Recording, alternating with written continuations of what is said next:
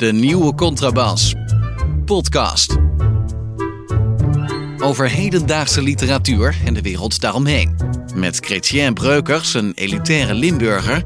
En Hans van Willigenburg, zomaar een Zuid-Hollander. Chrétien, ik moet iets bekennen. Oh, wat erg. Zeg het maar. Ik weet niet, of het, ik weet niet eens of het erg is. Ik, ik, ik, ik, ik blijk namelijk, en dat is niet geheel tot mijn eigen verbazing, ik blijk op een mailinglist te staan van de SP, de Socialistische Partij. Ik, nou, ja, dat vind ik wel een bekentenis inderdaad, Hans. Van iemand van jouw statuur en groot grondbezit, zal ik maar zeggen. Ja, zeg het eens eventjes, hoe zit dat, eh, Hans? Hoe kom jij daarop terecht? Wat dachten ze, weet je wat, we laten we Hans van Wilgenburg eens even de mailtjes We, we gaan geen geschiedenis schrijven over mijn lidmaatschappen. Eh, daar, daar, zijn weer andere, daar zijn weer andere podcasts voor. En Ben je, lid, ben je echt serieus? Ben je lid geweest van de SP of niet? Nee, nee, nee, nee Oh. volgens mij niet. Maar ik sta, ik sta ergens op. eh, Ik heb waarschijnlijk ooit iets ingevuld. En, van die Ja. partij. Maar het gaat er mij om dat ik een uur voor het begin van deze opname een mailtje kreeg van de, van de SP. Dus ik sta op die mailinglijst. En daarin werd een nieuw boek. En daar hebben we gelijk de verbindenis met de nieuwe contrabas. Eh, hoera. Hoera, ja. Lilian Marijnissen gaat met een boek komen. En dat boek gaat heten De winst van eerlijk delen. Oké. Oké, dat is nog allemaal-. Ja. Dat is nog allemaal, dat is nog allemaal, valt allemaal binnen de, ka- binnen de usual kaders. Maar dan, maar dan, dan komt het. Waar wordt dat, waar wordt dat boek uitgegeven? Als je het zo zegt, Hans, dan zou ik bijna denken, maar ik geloof dat ik dan fout zit, bij Prometheus of niet? Eh, In één keer goed of niet? Helemaal goed. Oh, wat erg. Echt waar, ja? Oh, wat vreselijk, ja. Dus ze gaan naar het Dus eh, even voor, even alle duidelijkheid, even, even, even de feiten op een rijtje. Eh, eh, het nieuwste linkse gedachtegoed, en we kunnen misschien in het geval van de SP zelfs, want, die, want die kaders worden steeds nauwer tegenwoordig, misschien zelfs extreem links noemen, of in ieder geval radicaal links. Socialistisch heet dat. hè? Het, nieuwste gedachtegoed van links wordt dus onder auspiciën van Mai Spijkers, de, ongeveer de kapitalist, bij uitstek, wordt onder ons gebracht. Het wordt onder de bretels van My Spijkers ondergebracht. eh, zeg maar. ja, toch? Dat is het ongeveer. En wat, Ja. die zal er dan toch wel eh, geld in hebben gezien. Want zo, zo, is, zo kennen we Mai toch wel. Die gaat Ja, of hij, dat is, dat is natuurlijk ook, eh, of hij heeft van de SP een, een bedragje gekregen om, om dat prachtige gedachtegoed van Lilia. Ik denk dat Mai wel het type is die zegt, nou, ik zou k- zo kunnen zijn. eh, we, bespreken, we komen hier op het speculatieve niveau. Maar uit de Volkskrant weten we dat Mai Spijkers eh uiterlijke recensies op grond van uiterlijk geeft eh, voor zijn auteurs. Ja, dat is waar. En ik denk dat hij, omdat hij dat blijkt dus steeds te doen, denk ik dat hij bij Lilian Marijnissen wel gedacht heeft, mwah, lekker wijf. Met, een, met een lekker geil links gedachtegoed. Dat wij iets wat wij zelf nooit zo zouden zeggen, Hans. Laten we dat Nee, dat zouden wij zelf nooit zeggen natuurlijk. Maar het is, en, en er is natuurlijk nog iets anders wat er speelt. Want dit is natuurlijk een boek, daar zit een ghostwriter op. Dat moet jij toch ook weten uit jouw beroepspraktijk. Dus er zit een ghostwriter op, die verdient eraan. Prometheus zegt van, nou, geef, mij, geef ons maar, eh, nou, ik denk minstens ergens tussen de 10 en de 20.000 euro om dat boek eh, op de markt te brengen. En vergis Dus je niet, even nog als toevoeging, de, de, de Socialistische Partij is een van de rijkste partijen van Ja, Nederland. want die hebben, die hebben al die afdrachten hè, van al die exact, leden. exact. Die, Dus ja, die, dus die, die hebben in ieder geval, makkelijk betalen. Ja. of die, eh, die kunnen Mike Spijkers eh, een, een fix bedrag eh, betalen. Ja. Dus we zitten nu met een linkse partij, waar ik zelf op gestemd heb, zoals de vorige keer. Die zich in de handen van het grootkapitaal legt en daar dan een boek over eerlijk delen. Ja, dat is weer Verbers. Heel erg hoesten ineens. Maar die gaan dus een boek bij de grootkapitalist eh, uitgeven over eerlijk delen. Ik word er heel treurig van, Hans. Jij niet? Of, eh? Ja, ik heb er nog twee opmerkingen over. Eén vind ik heel mooi, de winst van eerlijk delen. Dus Ja. let, op het, let op het woordje winst. Hè? Het Dus lijkt wel alsof ze daar een beetje wakker zijn geworden bij de SP, toch? Natuurlijk kun je zeggen, ja, maar het gaat om, om de winst van eerlijk delen. Maar Ja. kennelijk is, is, is, is, is de SP eh, nu zo neoliberaal light geworden dat ze denken, zonder het woordje winst eh, gaat het misschien toch niet eh, pakken. Hoeven die eens te beginnen aan zo'n boek? Hè? Ja, precies. Is er iets symbolischer voor eh, de huidige toestand van links-Nederland dan dat ze hun nieuwste gedachtegoed uit laten geven door mij eh, spijkers? Ja, nee, ik denk het niet. Want Mijn Spijkers gaf vorig jaar, of, of jaar daarvoor, dat weet ik niet, ook het boek van Pieter Omtzigt uit al. Dus die heeft een soort niche ontdekt van, van politieke boekjes die die eh, laat uitgeven. Dus het is... eh, het maakt allemaal niet uit bij Prometheus, links, rechts, midden. Huppakee, gooi er maar een kafje omheen en daar komt hij weer. Ja, en Philip Buff, hè, dat, is, dat, dat zit Ja, ook een beetje in die, in die, in, in die, in die sfeer. Ja, want Philip Dus- Huff is natuurlijk zo laf om eh, eerst te eisen dat het hele bedrijfscultuur verandert. Maar als de dichtbundel eraan komt, dan eh, trekt hij zijn lieve keuzeltje weer in. Eh, on- onze woke artiest, eh, ja, verschrikkelijk. Ja. Ach, ach, ach. Wat een ellende allemaal ons. Maar goed. Voort, voort. Heb je nog iets Oké, op je briefjes? Nou, ik vroeg me af, ik vroeg me af na, ook mede naar aanleiding van het wereldkampioenschap. Eh, die penalties zijn natuurlijk eh, die zijn de wereld overgegaan. En ook, ook weer al die theorieën over kun je het, eh, het nemen van penalties, kun je dat, kun je dat trainen? Ja. De- dat is een mooie filosofische kwestie, toch? Ja, en toen maar dacht ik, nou, het toen blijkt dacht- dat dat niet kan. Dat hebben we wel weer gezien, toch? Ja, maar toen kwam dus een interessant tegenargument dat er piloten die worden voor extreme weersomstandigheden eh, eh, worden die eh, en dat wordt ook in een simulator gedaan en dan worden ze gewoon worden ze opgedragen. Oké, als je in paniek raakt of wat dan ook, moet je in ieder geval binnen deze lijnen moet je opereren. Met andere woorden, bepaalde dingen moet je ook niet doen. Onafhankelijk van, hè, van wat hoe hoog, onafhankelijk van de druk op jou. Dus er zijn interessante tegenargumenten, nog steeds interessante tegenargumenten. Maar wat ik me afvroeg, Chrétien, ik ben heel benieuwd wat jij ervan vindt, is of je een. eh, ik zag opeens denken, dacht ik, dit, eh, kijk, er bestaan geen slechte literaire onderwerpen. In de zin, als, als de schrijver goed is, kan elk onderwerp interessant zijn. Maar ik vroeg me wel af, is het niet tijd voor een penalty-roman? Die is er al, hè, van eh, Peter Handke. De angst des Stormans voor de 11 meter. Dat, is Ja? dat gaat vanuit een doelman. Die ineens iemand vermoordt en dan rond begint te, te, te, te, dwalen. En dat gaat over een doelman. Maar dat is niet zo dat het alleen maar over penalties gaat. Maar de titel is een penalty-titel. Oké. Ja, Maar het is, ja? een penalty-roman zou leuk zijn. Ehm, en dan zou je ook eh, in zo'n roman kunnen uitleggen dat het niet goed is om verdedigers als eerste de penalty te laten nemen. Namelijk Van Dijk of zo. Dat je eerst de spits moet laten schieten. Want die hebben kans. Die weten iets meer van doelpunten maken dan, dan Van Dijk. en zo. En ik zou persoonlijk, als ik ooit die penalty-roman ga schrijven, zou ik er ook zeker in werken dat een penalty een bepaalde aanloop eh, eh, vereist. En dat Ja. Voetballers die dus twee meter achter die bal gaan staan, Nou, dan weet je al dat gaat missen. Hè? Dat is verschrikkelijk. dat is arrogantie of dat is domheid, dat is, dat is onkunde. En waarom- Want wij waren wel slecht, maar de Spanjaarden waren nog slechter. Hoe kan dat dan eigenlijk? Ja, dat, is- jij dat is dat? mij ook niet helemaal duidelijk. Ja. Maar goed, ik, ik voel me dus, als ik die penalty-roman ga zijn, dan zou je dus een, een heel, het lijkt mij op zich een heel interessant experiment. Ik weet niet of ik er goed genoeg voor ben om dat heel goed en, en, en pregnant uit te werken. Maar je zou dus inderdaad een hoofdrolspeler, een, een penaltynemer kunnen nemen, die inderdaad eh, eh, en- en op zijn tocht eh, naar, naar de penaltyreeks toe eh, helemaal beschrijven hoe hij elke dag traint op penalties. En dan natuurlijk in de apotheose, ik denk dat het misschien een novelle eh, of misschien wel een roman in zit. En dan in de apotheose, ja, logisch, dat hij dan in dat stadion eh, eh, komt en dan, en, en, dan, eh, en dan die penalty moet nemen. Het lijkt me, het lijkt me een fantastisch gegeven, eerlijk. Ik zou zeggen, Hans, eh, wat let je? Hè? Ja. Ja. Dus jij ziet, het, jij ziet het wel voor je, een penalty. Nog een, na Handke nog een penalty-roman. Ja. Ja, ik zou het niet zelf doen, maar ik vind het wel iets voor jou eigenlijk. Ja, ik vind het wel leuk. Ben benieuwd. Oké. En, en dan wil ik nog eventjes, ik weet niet hoe ver we zitten. eh, ik, ik kan even misschien naar Erik hinten hoeveel, hoe, hoeveel, hoeveel tijd hebben we al volgepraat. Eh, wil ik zeker nog met je doornemen. Eh, het geval Daanje. Eh Annette, Da- Annette Daanje die heeft eh, natuurlijk de Boekenbon Literatuurprijs gewonnen met, dat boek, eh, met die boektitel die ik steeds De Ooievaar en eh, nog zoiets. En de Eh, Dromedaris, geloof ik. ja, dat soort boeken, ja, precies. Maar wat wou, wat wou je daarmee over zeggen? Ja. Eh, ik weet niet of je dat berichtje, ik weet niet eens waar ik het gelezen heb. Volgens mij was het niet op Zoom dat ik gelezen had dat ehm, eh, De Boon, dat is een Belgische literatuurprijs, vernoemd naar eh, Louis Paul Boon. En die wilde graag eh, dat, eh, dat fantastische boek van Daanje, wat wij nog niet gelezen hebben, maar goed, dat, dat is te dik, moeten we constateren voor ons. Daar moeten we een heel sabbatical voor opnemen om dat boek eh, te lezen, bij wijze van spreken. Eh, die miste dus eh, eh, de inzending van Daanje. En die hebben dus haar uitgever eh, eh, gebeld of, of aangeschreven van... hé, hey, waar blijft de inzending van het boek van Daanje? En toen heeft de betreffende uitgever eh, van Daanje dus teruggemaild... of teruggebriefd naar, eh, naar, de, naar, de, naar de organisatie van deze prijs. Ja, Annette Daanje die eh, vindt dat... eh, eh, oh, nee, Daanje had zelfs gezegd... Gent vind ik te ver. ja, vind ik, ik vind dat echt heel goed. Jij niet, hè? Maar ik vind dat echt dat ze groot gelijk heeft ook. En als je naar de jury kijkt, Mhm. die dat, die, die dat gaat eh, beslissen, denk ik, nou, ze heeft ook groot gelijk dat ze zich daar niet mee wil, eh, dat ze zich daar niet mee wil, eh, maar dat zal niet de reden zijn. Mhm. Maar ik vind het wel eens verfrissend dat een schrijver zegt, zoek het maar uit met je prijs. Ja, toch? Hij ja, wel, ze heeft weliswaar al een prijs gewonnen natuurlijk, dus dat is uh, wat anders. Ja, maar ze zei nog iets interessants. Want ze zei dus van, uh, ik ervaar, dat kan natuurlijk, ik ervaar die prijsuitreiking als zeer, uh, voor mij zeer inspannend. Ik moet allerlei dingen doen die ik eigenlijk helemaal niet wil doen.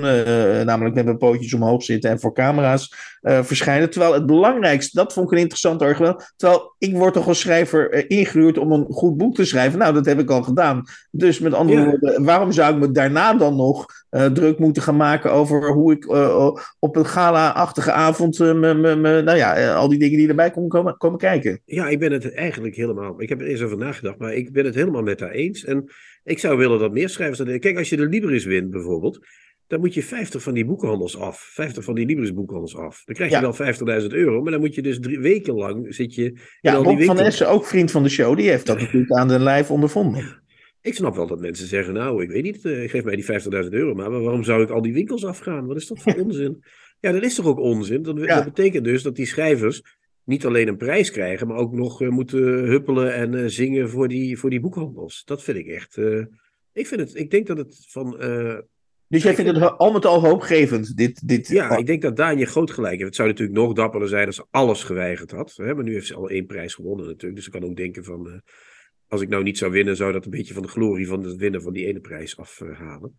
Maar ik vind het wel verfrissend dat de schrijver zegt: nee, het is me te ver. Sorry, ga ik niet heen.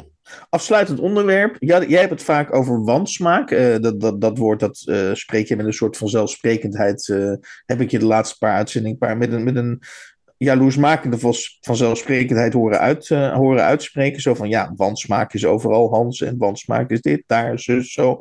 Uh, Iedereen heeft recht ik, op zijn eigen wansmaak. Ja. ja, precies. En nu, nu is het zo, ik weet niet of je dat volgt, ik denk bij mezelf, nou, dit, van al het wansmakelijkste moet, moet, moet Chrétien dit wel het meest wansmakelijk vinden. Er is namelijk op Facebook, uh, misschien sowieso al een wansmakelijk platform, dat weet ik niet, maar um, is dus een hele strijd ontstaan omdat de, de, het wekelijkse sonnet van, van, oh. van Ilja Leonard Pfeiffer, dat is door een nieuwe literaire chef bij, bij de NRC, volgens mij heet hij Peter de Bruin, ja, uh, die, die heeft bij zijn aantreden gezegd, nou, laten we daar eens mee stoppen met dat sonnet. Een wijs besluit was, was dat, ja. ja. Toen heeft Ilja Pfeiffer dit uh, voor hem nadelige besluit heeft hij, uh, lopen rondbezuinen op, op Facebook. En sindsdien zijn de duimpjes niet aan te slepen van mensen die zeggen: nee, dat moet blijven, dat wekelijkse sonnet van Ilja. Ja, en hij heeft ook gezegd dat mensen die het er niet mee eens zijn, kunnen mailen naar die Peter de Bruin. En dat zijn ronduitmethodes van, van het FVD, zijn van de FVD, Forum voor de, het Forum voor Democratie. Ja, Forum voor dus, Democratie. Uh, dat zijn FVD-achtige intimidatiemethodes. Dus dan mag het ineens wel. Als het om Ilja gaat, mogen we intimideren. Dan mogen we ja. Peter de Bruin. En we zijn het over eens dat die sonnetten natuurlijk onvervangbaar zijn, toch? Nou, ik, ja, ik heb die sonnetten wel eens gelezen. Maar dat is echt, ironisch. Uh, oh, oké. Okay. Ik dacht even, Hans heeft ook weer last van een stukje wansmaak. Maar dat is niet zo. Nee, die waren verschrikkelijk. En, en dat het überhaupt werd uitgegeven. Ook ieder jaar kwam er zo'n verzamel, zo'n lang verzamelboekje uit. Dat zag je dan altijd in de winkel liggen. Nou, het was ja. echt te verschrikkelijk voor woorden. Ja. Maar goed, Ilja die begint dus een beetje dictatoriale trekjes te krijgen. Als het hem niet bevalt, dan moeten we ineens de redacteur gaan uh, mee. Ja, Ilja moet ook zin in dictatuur gaan lezen. Mijn, ja, dat sowieso. Ja, dat mijn, uh, mijn, laatste, mijn laatste roman. Goed zo. Zeker. Mooi, mooi boek, lieve mensen. Koopt al een boek van Hans. Tips van de week. Boeken, artikelen of pamfletten die boven het maaiveld uitsteken. We gaan twee boeken bespreken in nummertje 85. En dat zijn achtereenvolgens uh, nagelaten uh, roman van Anton Valens of novelle, getiteld Een wagon vol duivels. En daarna gaan we bespreken het her, herverschenen boek van uh, James. Nee, nee, Purdy. voor het eerst vertaald, onder sterren. Oh, is het voor het eerst? Oh, ja, voor het eerst vertaald. Ja, ja. Uh, van James Purdy, uh, verschenen bij de uitgeverij die ik abusieflijk Atheneum van Gennep en Polak heb genoemd, maar dat is Atheneum, Polak en van Gennep. En, de boek, en, dat, en die roman heet Onder Sterren. We beginnen met Anton Valens. En mijn eerste reactie toen ik dit boek dichtsloeg. En dan verklap ik misschien een beetje uh, welke richting mijn oordeel uh, uitgaat. Maar goed, dat moet er maar eventjes. Uh, ik dacht toen ik het boekje, want het is een klein boekje. Het is, poeh, even kijken. Het 106 bladzijden. 107, 108, 108, 108 bladzijden. toen dacht ik bij mezelf, omdat Anton Valens in 1964 geboren is en in 2021 overleden. Hij is dus 57 geworden uit mijn hoofd. Dat ik als eerste gedacht had toen ik het boekje dichtsloeg de, de verkeerde gaan altijd als eerst. Ja, dat is een lief is dat. Ja, ja, dat is, Ja. het was een, ja, ik denk dat dat ook wel iets over je oordeel zegt. Je vond het dus een, eh, eh, wat vond je het, een sympathiek of een goed boek? Nou, het, het- Laten we eens met het oordeel beginnen deze keer. Ja, dat kan. Eh alvorens ik, ik, ik kom zo bij het oordeel. Ik had namelijk eh, eh, een vorige roman, Chalet 152, van Anton Valens. Eh, die was ik niet verder gekomen dan pagina 40. Toen dacht ik van, nou, het, het, pakt me niet. En eh, dus nam ik dit boek met gereserveerde verwachtingen op. En toen, en dat is eigenlijk het verhaal, en dus- dus ook mijn oordeel over het boek. Toen werd ik vervolgens een universum ingetrokken in 100, eh, 108 pagina's. Ja, wat ik geweld, wat ik, wat ik dacht, oké, dus dit is Anton Valens. Dit, dit, dit kan hij, op, hè, om even met, met, onze, eh, met, de, met Marcel van Roosmalen te spreken, dit kan hij dus op de mat leggen. Ja, dit was wel. Het is, hij, eh, laten we dan. Het oordeel van mij is hetzelfde als dat van jou. Het is een prachtig boekje. Kleine, kleine novelle. Kleine roman, zou je kunnen zeggen. Eh Anton Valens heeft ons een, trekt ons een universum in. Daar zullen we dadelijk ook nog eh, bij Purdy over te spreken komen. Over de schrijvers die dat doen. Eh, een universum in wat mij heel sterk aan de jaren tachtig in Amsterdam deed denken. Als je begrijpt wat ik bedoel. Een beetje Oh ja, verloederde stad. Een beetje. Maar dat is het toch ook het universum waar we in worden getrokken? Ja, daar worden we hier in. Dat bedoel ik. Ja, dat, dat, dat, dat, Nee, omdat je zegt dat het daarop lijkt. Of ik, eh, Ja, oké, dat is het universum van de jaren tachtig, van de Ja. vernieuwing van de jaren tachtig. Mensen die in die tijd eh, werden opgeleid tot kunstenaar, hè, want dat, dat, daar speelt het zich allemaal af. Er zit een Mhm. figuur in die heet Stanley. Die is eh, danser eigenlijk, maar die wil later zanger worden. En er zit een ik-figuur in, waarin we min of meer Anton Valens toch wel eh, herkennen. Ja, Die als sch- schilder is opgeleid en eh, soms wat dingen schrijft. Nou, dat is hetzelfde als wat Anton Valens deed, dus dat klopt wel ongeveer. Mhm. Die mensen die kennen elkaar uit de jaren tachtig in Amsterdam. Een goede vriend van de, de ik-figuur was korte tijd minnaar van die Stanley. En Stanley is eigenlijk aan die ik-figuur blijven plakken als vriend. Ja. En eh, die Stanley die wil op een gegeven moment een soort comeback maken in de kunstwereld. En die heeft ook een soort pand onder beheer, dat heet de Broedplaats. Hoe jaren tachtig wil je het hebben, Hans? Zo'n ja oud de vervallen pand. hè? Ja. Ja, zo'n oud vervallen schoolpand of zoiets, waar, eh, waar eh, dan allerlei dansgezelschappen repeteren. En daar gaat die Stanley wil daar een zangprogramma gaan opzetten. En die ik-figuur die ziet het al een beetje, het lijkt al een beetje drijven. Die denkt, mijn hemel, wat moet ik daarmee? Maar die wordt door die Stanley, die natuurlijk redelijk eenzaam is, die figuur, wordt hij in dat universum getrokken en moet hij meedoen ook. Want hij moet de kaartjes gaan controleren van de mensen die daar eh, hopelijk op afkomen op die voorstelling. En, eh, dus een beetje tegen zijn zin, hij, maar hij stribbelt ook niet echt tegen. Het is een beetje een passieve figuur, hè, die, Mhm. Laat hij zich door die Stanley in, dat, eh, in, die, in die droom en die hernieuwde droom van het kunstenaarschap eh, trekken. Ja. Toch? Dat is een beetje de lijn. Nou ja, kijk, het, mooie van een, van een goede, goede roman of een goede novelle is dat eh, als die goed geschreven is, zoals in dit geval, en we gaan zo, ga ik wel even wat citeren, dan maakt het dus eigenlijk, dat is het raar, we, we, doen natuurlijk voor, voor het consumentenvertrouwen, zou ik bijna zeggen, maken we altijd, of proberen we een samenvatting van een, van een, van een boek te geven. Maar eigenlijk is het in dit geval is het bijna niet nodig.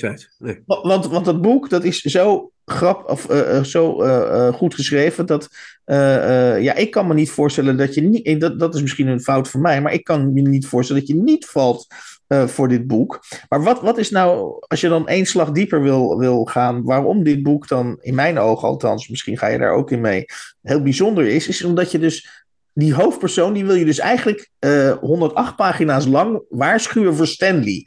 Want Ja. Stanley is vanaf minuut 1, denk je, dat is een hopeloos figuur, die Stanley. Dat gaat Ja. nergens heen. nee. Dus, maar die hoofdpersoon, door een hele.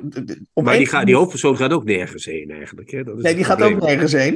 Ja. En dan komt er dus dat rare moment dat de hoofdpersoon zegt dat hij ergens instapt, namelijk eh, toestemt in het eh, ondersteunen van Stanley en, en, het, en het zijn van zaalwacht en het, or- en het organiseren van zijn optredens, dat je echt denkt, nou dan ben je echt helemaal gek als je dit doet. Maar Ja. op een of andere manier, door de manier waarop hij het schrijft, ga je er gewoon in mee. Ja, en hij En daal je dus met, daal je met de hoofdpersoon af in dat, inderdaad, dat vreemde universum van Stanley. Ja, Arie Storm, hè, die we ook besproken hebben, die heeft dat ooit genoemd dat eh, in goede boeken, en eh, ook in een aantal goede boeken van Arie Storm overigens, gaat de held opgewekt ten onder. En dat is een beetje wat we hier zien eh, bij, bij, die, eh, bij die twee figuren in dit boek. Die gaan opgewekt ten onder. zeg maar. Alhoewel, Stanley krijgt toch nog wel een soort van half succesje met dat, uh, met dat Ja, zangprogramma. Hè? Dat Ja, is, ja, eh, ja, want ik wil niet te veel, we willen natuurlijk niet We te moeten niet te veel weggeven, Maar, nee. maar er worden uiteindelijk, volgens mij worden er uiteindelijk drie optredens worden er, eh, eh, beschreven van Stanley. Ja, ja, ja. Drie zangoptredens. En eh, laten we eh, in het midden houden hoe, hoe de publieke opkomst is. Maar laten we, laten we ons beperken tot de opmerking dat het varieert.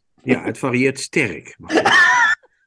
ja, ja, had jij een mooie, mooie citaat? Ja, ik heb hem, eh? eh, ja, om even aan te geven hoe mooi hij, eh, Anton Valens schrijft over, over die vreemde optre- die, die zeg maar pijnlijke, vreemde slash ja, on- ongemakkelijke optredens die Stanley ten beste geeft. Citeer ik nu pagina 56.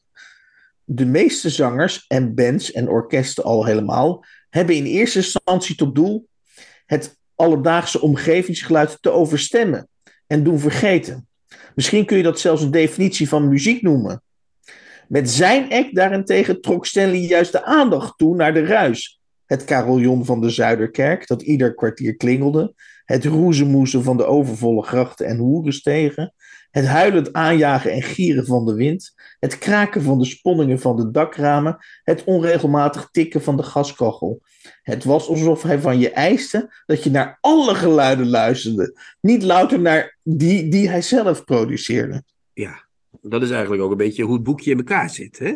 Ja, Toch? Dat is, dat is wat eh, hier zegt Valens iets over hoe hij schrijft ook. eh. en misschien kan ik nog even eh, de volgende alinea, want dat, dat, dat, die vind ik ook mooi. Ieder geluidje begon op te vallen. Ieder kraakje, iedere zucht, ieder verzitten, benen van elkaar af en weer over elkaar heen slaan. Het verleggen van een arm had het schuiven, het ruisen van textiel tot gevolg. Ik dorst me helemaal niet meer te bewegen. Ik kampte met een fantasie waarin ik een slok lauwe kruidenthee nam, me verslikte en de thee door zowel mond als neusgaten sproeiend uitspoog. Ik besloot geen slok meer te nemen. Daarna kon ik me beter ontspannen, me laten gaan in het ondergaan, in het, on- sorry, me laten gaan in het ondergaan van de voorstelling. Ja, nou, dat is toch werkelijk. Hoe mooi is dat beschreven? Dat, het is ook grappig dat die Stanley, dus waarvan je denkt dat is een soort van aardsloser.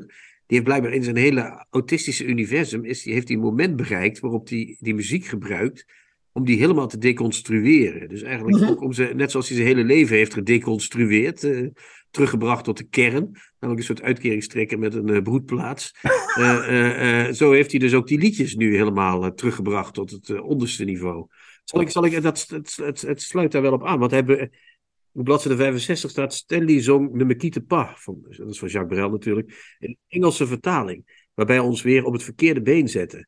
Toch deed zich hier het verschijnsel gelden dat ik eh, de volgende avonden, zoals zal blijken, vaker tegenkwam. Namelijk dat het feit dat de Engelse Ne me quitte pas voor de leek meer herkenbare elementen bevatte dan de liedjes van voor de pauze, de waardering ervoor vergemakkelijkte. Don't leave me now.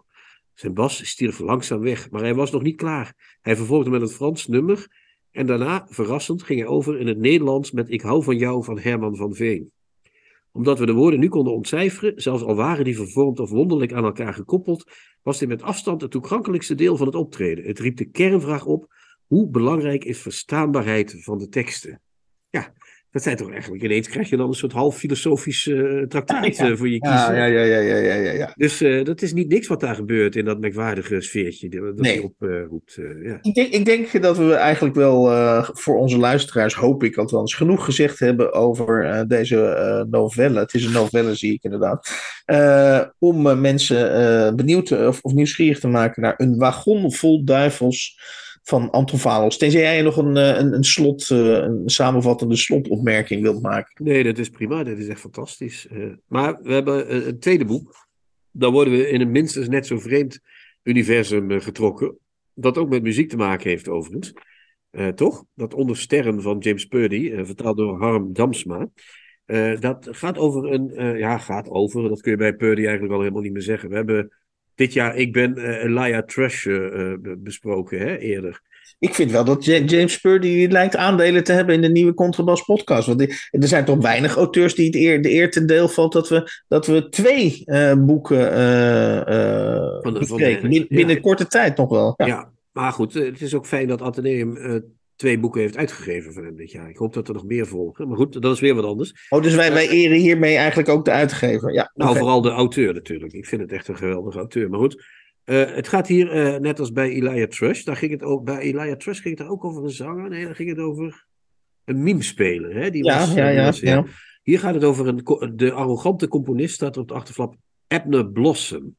Daar begint het allemaal mee. Ja. Die krijgt uh, van een of ander protégé van hem, een, een, een zanger, hè? die, die heet Vel. Weet je wat zijn achternaam? Vel Sturgis. Vel Sturgis. Krijgt hij een libretto toegespeeld. En die Vel heeft dat in een of andere homotent gevonden. Maar dat durft hij niet te zeggen, dus hij zegt dat hij het in de metro heeft gevonden. Heel grappig vind ik dat, dat hij dat niet durft te zeggen. Maar, en dat libretto geeft Ebner Blossom het idee om weer eens het oude handwerk van het componeren op te vatten. Ja, maar en, je, je, vertelt het allemaal zo luchtig, terwijl het, terwijl het in feite, net als in... Oh, ik, ik, ik, ik las deze hele roman als een soort opera, zelf als een opera. Ik ben geen opera-kenner overigens, maar Uh, het is dramatischer in mijn ogen, zoals bijna alles dramatisch is in, in, in, deze, in deze roman. Namelijk, de, de, de carrière van Abner Blossom zit op doodspoor. En hij, ja. is eigenlijk, hij is eigenlijk al volkomen uitgeteld. En dan komt als bij een wonder, als bij een toverslag, komt Vel Sturgis. En die, die geeft hem dat libretto inderdaad. Ja, die, dan begint het... van, ja, zeg maar met een vreemde voorgeschiedenis. Ja. Oké, okay, dus je zou kunnen zeggen dat net als met... met, met de Notse de Figaro, begint echt met zo'n knal, zeg maar. Van hier exact, hebben we ja, dat is, ja, ja, ja. Ja, dus dat is één. En uh, daaruit ontvouwt zich het hele verhaal. Hè? Want dan komen er allemaal andere figuren op het toneel. Ja, dat, het, is, het is een va-et-vient. En, en dat vind ik wel belangrijk om te benadrukken. Toen ik dit boek dichtsloeg, uh, dacht ik van... Dit is eigenlijk... Uh, dit lijkt geschreven door een vreemde combinatie. omdat je het idee hebt gehad dat je live hebt meegekeken bij een verhaal... wat, zo, wat je zo in, de, in een roddelblad als de story tegen zou kunnen komen. dat ik dacht... Het, dit zou zomaar eens een. James Purdy zou zomaar eens een pseudoniem kunnen zijn van uh, de hoofdredacteur van de story, Guido den Aantrekker. zeg maar de, de, de, hedendaagse Henk van der Meijden. En bijvoorbeeld Willem Melchior, een, een, een, van de weinige, oh, ja. een van de weinige auteurs in Nederland die schoonheid, want dat is denk ik ook wel een belangrijk thema bij, bij James Purdy. Het gaat toch ook vooral over, over schoonheid en over sensualiteit in, zijn, in zijn boeken. En uh, uh, zeker omdat jij net nog zijn vorige boek, of dat vorige boek wat wij besproken hebben, uh, Elijah Thrush. al, al, kijk, ik maak nu even een paar sprongen, maar in Nederlandse romans zijn die per hoofdpersonages vaak te klein. Ze willen te weinig, ze leven te marginaal, ze zitten vaak in de kantlijn. Maar als je nou naar de personages van James Purdy kijkt, Jeetje, Mina zegt dat, die, die, zijn, die, die barsten bijna uit hun voegen. Ja, want die wonen ook, die Abner Blossom woont in een hele vleugel van een hotel. Hè? Die woont ook niet zomaar ergens, maar die woont meteen. En hij heeft allemaal kennissen die bijvoorbeeld eh, nog uh, regisseur zijn, filmregisseur en heel beroemd. Ja. En die alle uh, sterren van de film, van de stomme film weer uit de vergetelheid trekken. Hij heeft uh, een grote fotograaf als uh, voormalige schrijver en nu fotograaf Cyril Vane als uh, vriend. Ja. mensen moeten het boek zelf maar lezen, maar wat erbij. Je hebt wel gelijk dat het een soort opera is. Het, het verhaal van het libretto zet van alles in gang. Want Zeker. in het libretto staan mensen die ook in het verhaal voorkomen. In het verhaal komen mensen voor die invloed op het libretto hebben. En het eindigt ook met een prachtige, bijna Verdi-achtige scène waarin allemaal mensen uh, Ebner Blossom komen toejuichen hè, voor het ja, hotel. Want even voor alle duidelijkheid, uiteindelijk uit dat libretto waar uh, uh, Ebner Blossom door geïnspireerd wordt, daaruit komt dat er wordt alles in het boek hinten erop dat dit, zijn, dat dit zijn absolute meesterwerk in gang heeft gezet. Tijdens het, tijdens het boek is hij dus bezig met het, met het schrijven van die, van die opera. meesterwerk, ja. En, en, en, al, en, en inderdaad, het interessante van die roman is dat alle personages die in die opera zitten, die, lo die lopen, die lopen ook, ook in het op, echt rond. Die lopen ook nog in het echt rond en hebben deels ook weer invloed op, uh, uh, op oh. de inhoud van die opera. En inderdaad, je hebt helemaal gelijk aan het eind. Uh, dit is echt een boek wat ook als, zeg maar, als, een, als een echte opera, weet je wel, als met een soort dramatische. Hè, het begint dus met een knal, maar het eindigt ook met een knal. Ja. De grande finale, heel New York loopt uit. uit en, voor, en gaat de, hem voor, de, voor de première van deze opera. Ja, en die gaan hem voor dat hotel uh, dan toejuichen. En dat hotel vindt dat helemaal niks, want die zijn veel te chic om al die mensen voor de deur te hebben. Mhm. Dus die vinden dat verschrikkelijk, vinden die dat. Maar goed, en uh, dat, zit, dat is laag 1 van het boek. En er zit Mhm. natuurlijk nog een laag in. Het gaat natuurlijk ook over, uh, dat zegt iemand in het naai. En hoe heet die man? Even kijken. dat zegt Robert J. Corber, daar is een nawoord van vertaald. die zegt dat ook. Het geeft een beeld van de homowereld in New York voor AIDS. Zo midden jaren 60, zeg Ja. Dus uh, het moet allemaal nog een beetje verborgen. al die hoofdpersonen zijn toch een klein beetje wel uh, geïnteresseerd in jonge protégés, zeg maar, die ze ook een beetje aan elkaar doorgeven. Ook een Mhm. opera-aspect natuurlijk. Er wordt heel erg eh, geleden aan de liefde door al die eh protégés en door die oudere mannen. Eh, en die Ebner Blossom heeft ook nog eens een keer, want het gaat over minderheden. En in die tijd was dat misschien de homowereld, eh, zat vol minderheden. Maar hij heeft het ook over mensen van kleur de hele tijd. Hè? Want Ja. hij wil zijn hele opera wil hij ook door mensen van kleur laten spelen. Hij wil, daar zit Zeker. geen blanke in. Zelfs de blanken worden, of heet dat witte tegenwoordig? Ik weet het niet meer. Ja, dat heet witte Want tegenwoordig. de witte, eh, die worden gespeeld door mensen van kleur. Dus Ja. dat is, dat is hij, hij provoceert ook. Dus hij, enerzijds is er dan nog een verborgen wereld, die, die, die helemaal zich in het, eh, wa- waardoor natuurlijk die opera-effecten zich kunnen voordoen. En anderzijds is het natuurlijk wel voor de goede verstaander duidelijk wat er allemaal gebeurt. natuurlijk. Ja, maar, maar, goed dat jij het maatschappelijk laagje ook even toelicht. nou ja, maar dat zit er wel degelijk in, toch? Dat zat, Ja, nee, eh, Nee, absoluut, absoluut. Ja, ja, want, hij, want Purdy heeft dit geschreven in de tijd dat de AIDS-epidemie eh, woedde. En hij had ook een boek geschreven dat heet in het Nederlands De Gewaden der Levenden. En dat speelt zich echt tijdens die AIDS-epidemie af. Maar hier wilde hij een boek schrijven van voor die tijd. Dus dat, Eh, nou, nou, nou is het denk ik op zichzelf streven wij niet, en dat moet volgens mij ook geen streven zijn eh, naar volledigheid. Maar we missen nu wel, we hebben nu wel één belangrijk personage, daar ga ik zoiets over voor. Oh ja, zeker. hebben we gemist, want er is een dame, en, en, en wat voor dame? Ja. Een Russische dame, luisterend naar de naam Olga Petrovna. En die doet het hele boek haar best om eh, die, het schrijven van, dat, van die opera te dwarsbomen. Maar laat staan dat ze ook nog heel erg haar best doet om, de, om, het, om, het, om het- de uitvoering van die opera dwars te zitten. ja, ze speelt ook weer een rol natuurlijk in die opera. Want zij is Ja, een van ze de twee hoofdpersonen. Sa- samen met Cyril Vane, met wie ze ook getrouwd is. Ja. Eh, daar eh, speelt ze de hoofdrol mee. Ja, Ja, dat is zeker. Maar wat lees eens voor? Wat heb je? Nou ja, ik had het net, eh, had, had ik het over. in Nederlandse romans zijn personages vaak in mijn ogen een beetje te klein of worden klein gemaakt door de auteurs. Ehm, eh, dit is dus precies het omgekeerde. James Purdy eh, maakt zijn personages groot, eh, groter dan grootst. Eh, bijna bijna ja, larger than life, zou je in dit geval zeggen. En dan op een gegeven moment op pagina 239 heeft hij dus over die Olga Petrovna. Ehm, nog even nadere introdu- introductie. Olga Petrovna is een, een ster uit, uit het tijdperk van de stomme film. En, en de he- het hele boek lang wordt gesuggereerd dat zij terugverlangt naar de tijd dat zij een ster was. En, en dat is op een gegeven moment eh, meer. En dan wordt over haar op 239 eh, wordt het volgende over eh, haar eh, gezegd. Of geschreven door James Purdy. Gekte is altijd haar fort geweest. Het enige talent waarover ze beschikte. Als zij moderne geneesmiddelen zou krijgen toegediend ter bestrijding van de gekte die haar persoonlijkheid kenmerkt, zou ze oplossen tot een zuchtje wind. Even onbetekenend als het indecente negligé dat ze die avond droeg toen ze in de hoop mijn opera te gronden te richten het scandaleuze succes alleen maar vergroten. Ja, dat is de stijl van Purdy in een notendop. Toch? Hoe kan hij dat, hè? In een paar zinnetjes zoiets zeggen, zo zonder... Het is heel formeel, heel formeel lijkt het. En het is ook een beetje vilijn, toch? Of niet? Eh, Zeker. En het is heel goed beschreven allemaal ook. Dat wel, dat wel. Maar hij, hij geniet zodanig van zijn eigen beschrijvingskunst. Dat ik wel, ik vind het dus een hele mooie passage. Daar, daar, daarom lees ik het ook voor. Maar gelet op de ontwikkelingen in het verhaal. Weet ik, weet ik op zich allemaal al lang wat hij hier beschrijft. Maar hij legt het dus nog wel eventjes Ja. voor, voor ons uit. En dat, Ja, dat ja, vind ik ook wel typisch Purdy. Is dat hij. eh, dat is, het, is, het is een soort overdrevenheid in alles eigenlijk. In die personages. Maar ook in die wil eh, de lezer een bepaalde kant op te duwen. Ja, is het autistisch of niet? Nee, hè? Dat niet. Oh ja, maar dat woord autistisch is natuurlijk inflatoire. Te makkelijk? Ja, Tegenwoordig, ja. tegenwoordig heet alles autistisch. Nee, ja, goed. eh, ik heb het boek. eh, ik vond het in ieder geval dat, eh, een, veel, een nog weer veel beter boek dan Elijah Thrush. Ja, ik vind dit echt ook... Ik vond dit ook... Dat was ook mooi. Heel mooi zelfs. Ja. Maar dit is echt een soort van meesterwerk toch wel, vind ik eerlijk gezegd. Dit is ook echt zo'n boek waar als je eraan begint kun je het niet neerleggen. Ik niet tenminste. Ja.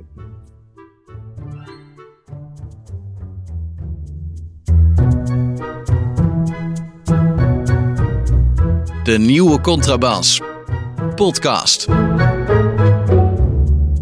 We beginnen aan de apotheose van deze 85ste aflevering. En dat eh, gaat een close read worden eh, van Chrétien. Van eh, in dit geval niet een eerste gedicht, wat we normaal eh, doen. eh, wat hij normaal doet eh, van een bundel, maar eh, het tweede gedicht. Ja, dat kan niet anders, want het eerste gedicht is zo opgemaakt dat de auteur er dingen in doorgekrast heeft en bijgeschreven in handschrift. Althans in druk, maar goed. Dus dat krijg ik onmogelijk voorgelezen. Het tweede gedicht heet Voor ons en is geschreven door Wouter Goedijn. En komt uit zijn Hoe nieuwe heet het gedicht? Want je, je, je zei het heel... eh, Voor ons. Oh, voor ons. Ja, ja oké. Voor ons, voor, voor ons, dus Hans, voor jou en mij, en Ja, voor Erik. voor, voor iedereen, ja. Voor iedereen. En het, de, de nieuwe bundel van hem heet Poging eh, een luchtig gedicht te schrijven. Eh, Wouter Gordijn, ik weet niet of jij die kent als dichter en als proza-schrijver. Ja, ik, ik volg hem wel een beetje. Ja, ik vind zijn romans ook echt fantastisch. Witte Tongen was zijn debuut. Eh, eh, wat was het ook? Hoe ik een beroemde Nederlander werd. was ook zo'n mooie eh, roman. Beetje een, eh, een ondergeschoven eh, auteur. eh. Zeker. I- iemand die we misschien... eh, want we hebben net eh, geconstateerd dat we James Purdy hebben eh, eh, vereerd met twee keer een bespreking. Misschien moeten we... eh, is, is Wouter Godijn wel het soort auteur wat eigenlijk ook die behandeling verdient? Ja, als hij volgend jaar een roman schrijft, doen we die ook. Hè? Want hij wisselt een beetje af. Gedichten, romans. Dus nu doen we de gedichten en dan gaan we volgend jaar zijn nieuwe roman doen. Ja. Eh, in die, die, die bundel, poging een luchtig gedicht te schrijven, natuurlijk al een verneukeratieve titel, als je Wouter Gordijn een beetje kent, staat achterop, is het in deze tijd van klimaatverandering, oorlog en coronapandemie, ja ik weet niet waarom, ik moet er al vreselijk om lachen om zo'n inleiding, nog mogelijk een luchtig gedicht te schrijven? Wat een geweldige Ja, vraag. dat, dat, dat is toch een parodie op... Is het nog mogelijk na Auschwitz poëzie Ja, uiteraard. Ja, ja, denk ik wel. Ja. Wouter Gordijn gaat op zoek naar een antwoord op deze vraag. Gruwelijke en wonderbaarlijke visioenen zijn het resultaat. Nou, dan weet je het wel, of niet? Hè? Wat denk jij, Hans, dat het antwoord gaat zijn? Daar gaan we dan. Eh, voor ons. Vieze dingen kunnen niet zingen. Ze kunnen alleen maar druipen en naar geestig ruiken. Naar dieren die stilse levens leiden achter oud behang. En mensen die keurig in stukjes worden geknipt door een tram. Daar begint het mee, eerste strofe. Is al, we zitten er meteen goed in, hè, toch? Vieze dingen kunnen niet zingen. Het, het goede van zo'n van zo'n strofe, tenminste ik hoor het nu voor het eerst, maar is dat het ook regel na regel vies blijft. Hè? Dus dat, Ja, het vies- is- dat, Want ze kunnen niet dat- zingen. dat heb ik heel vaak bij voordrachten van dichters, dat ik twee regels verder al niet meer weet. Waar gaat het over? Waar heeft die man het over? Precies, en bij dit gedicht is, is die hele strofe is vies gewoon. Ja, Ja. want, want hij begint met vieze dingen kunnen niet zingen. Je mag dus ook zelf je eigen vieze dingen invullen. Hè? Mhm. Dus dat is ook wel mooi. Ze kunnen alleen maar druipen. Dan begint het al te druipen. Dat is nog veel erger. Hè? Zo dat, dat, dat, Echt vies. kaas, zo'n smeltende kaas. En naar geestig, naar geestig ruiken. is ook prachtig. Naar dieren die stilse levens lei- leiden achter oud behang. Dat is ook wel vies, hè? In, in een Ah, huis. Het is echt allemaal. of zo. Ja. Blijft dat zo, de, de hele gedicht lang? Nou, dat zullen we zien. En mensen die keurig in stukjes worden geknipt door een tram. Ook, ook al. ugh. Maar goed, direct is de treitermachine nauwkeurig op mij afgesteld. Elke overtreding die ik maak, gedesinfecteerd, in cellofaan verpakt, gemeld, laat zijn tandenstokers maar weer vallen op zijn beschimmelde badkamervloer. Smijt hem op zijn knieën voor een oude, verveeld van een wegkijkende hoer. Laat hem zien hoe pus, geel als vla, uit haar schaamlippen lekt. Bulder in zijn oren, askleurig vlees, stoppels en stekels. Schop hem tot bloedens toe in zijn debiele aas. Tot hij voor ons, ons en niemand, niemand en anders, niemand anders, sorry, kruipt. Nou, is het vies gebleven, Hans? Was de vraag. Het Tweede is dit is, ja, ja, toch? Ja, ja, ik, ik, ik, Wat is er zo ontstellend aan? Want wat, waar, waar- wat is die treiter? Direct is de treitermachine nauwkeurig op mij afgesteld. ja, Dus de buitenwereld, denk ik dan of zo. Mhm, Dus de mhm, treitermachine. Elke overtreding die ik maak, gedesinfecteerd. Alles moet weggepoetst. Hè? Je mag niets fout doen, want oh, oh, oh. In cellofaan verpakt, gemeld. Laat zijn tandenstokers maar weer vallen op zijn beschimmelde badkamervloer. Dat is ook weer iets smerigs. Zijn tandenstokers op een beschimmelde badkamervloer. Hoe? Ja, waarom weet ik niet, maar dat is je gewoon ziet die uitstekelijk vies. tandenstokers al, al in je mond. eh, ze- En dat je daarna, daarna van de grond pakt en weer eh, begint Ja, te ja. tandenstoken. Ja. Ja, smijt, nee. hem, smijt hem op zijn knieën voor een oude, verveeld van een wegkijkende hoer. Ook hoe treurig kun je het hebben, zeg maar. Dan heb je dus iets gekocht en dan gaat het nog, kijkt het nog niet eens naar je, zeg maar. Dat is helemaal verschrikkelijk. Laat hem zien hoe pus geel als vla uit haar schaamlippen lekt. Ugh, ik bedoel, kun jij dit- nog eh, vla En, eten, en, en, en dit gaat allemaal onder de titel Voor ons. Hè? Dus alsof, Voor alsof, ons, alsof, voor ons. alsof we een cadeau uh, Ja, hier jongens, alsjeblieft. Gordijn eh, in ontvangst mogen brengen. Ja, ja, ja, ja, ja. We zullen nog, er is nog één strofe en dan zal ik het gedicht nog even helemaal doen. Ja, ja, ja. Stempel zijn stem tot stamel, zijn rijm. Sterf dat toch weg. Laat hem hangen als terminaal papier in een doodzieke heg. Ben jij mama's lieve koelieboelie? Nee, hè? Jij bent een stoute stuiterbal. Zal jij dat nou nu nooit meer zeggen over vieze dingen en niet zingen? En goed onthouden, poëzie is louter drek. Ja, dus eh, hier gaat hij zichzelf toespreken, hè? Koelieboelie. Dat je tegen kleine babytjes zo koelieboelie. Zou je dat nou nooit meer doen, uh, Wouter Gordijn? Niet meer die vieze gele vla bij die hoeren naar buiten laten druipen. Ja. niet meer die schimmelvloer vol met tandenstokers ik hoop, ik hoop echt oprecht dat, dat, dat Wouter Gordijn nog eens een keer de vraag krijgt om voor een prijsuitreiking naar Gent te komen. Wel, dan zegt, dan Ja, en dat hij dan? Dat hij dan zegt, krijg maar lekker de tyfus. Poëzie is drek. Poëzie is louter drek, Hans. Is dat niet een geweldige poëticale uitspraak? Dat is toch mooi, of niet? Ik, ik zou, als ik Wouter Gordijn, uh, Wouter Gordijn was, of zijn uitgever, zou ik dit naar alle letterkundige faculteiten, uh, poëzie, uh, die docenten poëzie ook sturen. Ja, dit is, dit is ook echt iets wat je op de dag van de poëzie gewoon in veelvoud verspreid overal moet ophangen in die bibliotheek. Ja, ja, ja, Niet dat vervrolijke gekeuvel wat er altijd hangt, maar gewoon dit is wat, waar het om gaat. Zal ik hem uh, nog eens even ja, helemaal doe, nog maar, uh, doe dit grandioze gedicht nog maar in, in één keer. Ja. Voor ons. Vieze dingen kunnen niet zingen. Ze kunnen alleen maar druipen en naar geestig ruiken. Naar dieren die steelse levens leiden achter oud behang. En mensen die keurig in stukjes worden geknipt door een tram. Direct is de treitermachine nauwkeurig op mij afgesteld. Elke overtreding die ik maak gedesinfecteerd, is cellofaan verpakt gemeld. Laat zijn tandenstokers maar weer vallen op zijn beschimmelde badkamervloer. Smijt hem op zijn knieën voor een oude, verveeld van hem wegkijkende hoer.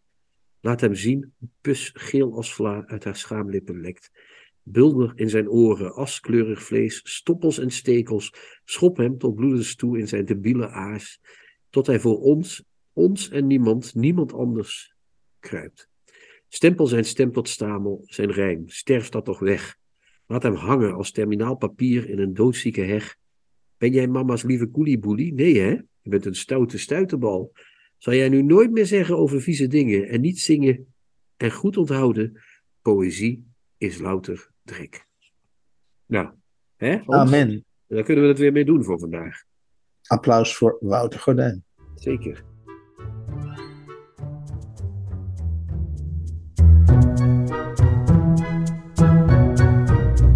De nieuwe Contrabas.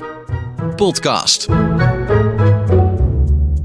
In de 85e aflevering kwamen voorbij achtereenvolgens Anton Valens met zijn uh, na nagelaten novelle Een wagon vol duivels, uitgegeven bij uh, Atlas Contact. In samenwerking, als ik het helemaal uh, correct wil zeggen, ook nog in samenwerking met uitgeverij Augustus. Want dat zal waarschijnlijk een van de oudere uitgevers zijn. Van dat, is de vorige, dat was de uitgeverij van Tilly Hermans, die wegging bij Meulhof, oh. in augustus. En augustus is later opgegaan in Atlas Contact. Oké, okay, dus nogmaals Anton Valens met de novelle Een wagon vol duivels, uitgegeven bij Atlas Contact in 2022 in samenwerking met uitgeverij Augustus. En dan hebben we, uh, hadden we, hebben we besproken James Purdy, uh, voor het eerst vertaald door, uh, in het Nederlands door Harm Damsma.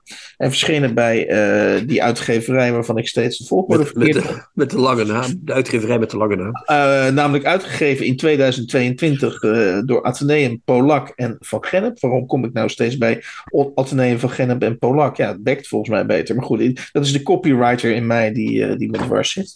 En, en, het boek heet Onder Sterren. Dat had je en het boek heet Onder Sterren, ja, heel goed. Uh, en tot slot hadden we dat prachtig gedicht uit de bundel Poging een luchtig gedicht te schrijven. Uh, van, het gedicht heet Voor ons. Ja, ja uh, van de dichter en schrijver Wouter Godijn. En jij zei terecht, Chrétien Wouter Godijn, uh, Anton Valens, die we net in de lucht hebben gestoken, die is reeds overleden. En Wouter Godijn, waar we dus eigenlijk ook heel vrolijk van worden, die mankeert ook iets. Ja, die heeft MS, geloof ik, als ik het goed begreep. Het valt niet mee in de literatuur, Hans. Het is een, nee, het is, het, het, misschien kunnen wij, als we echt goed gaan schrijven, worden we, worden we waarschijnlijk ziek. Ja, of ja, ik ben al ziek, Hans, dus ik zit goed. Jij bent nog veel te gezond. dat, is het, dat is het probleem natuurlijk. Ja. Oh, ik, zit, ik zit aan alle kanten goed, maar jij, eh, jij als met je Ja, ja, ik zit aan gezondheid. Ja, is ik, ben wel een groot grondbezitter, maar voor de rest zit ik, aan alle, alle, zit, zit ik op alle verkeerde lijstjes, zullen we. Ja, ja, ja. Qua literatuur moet je nog een beetje aan de bak. eh, ja. Maar dat komt allemaal goed. Dat komt allemaal goed. Eh, slotwoorden, wij, wij, wij zijn altijd van de, van de eenvoudige slotwoorden. Iets met, het zijn een soort fonetische, fonetische Dingetjes. dingetjes. Tjoe-tjoe, hè? Tja, tja, Tja-tja-tja. Ja, ciao, lieve luisteraars. Tot later. tja. Ja. Wij zien jullie volgende week. Dag, dag. Tjoe-tjoe.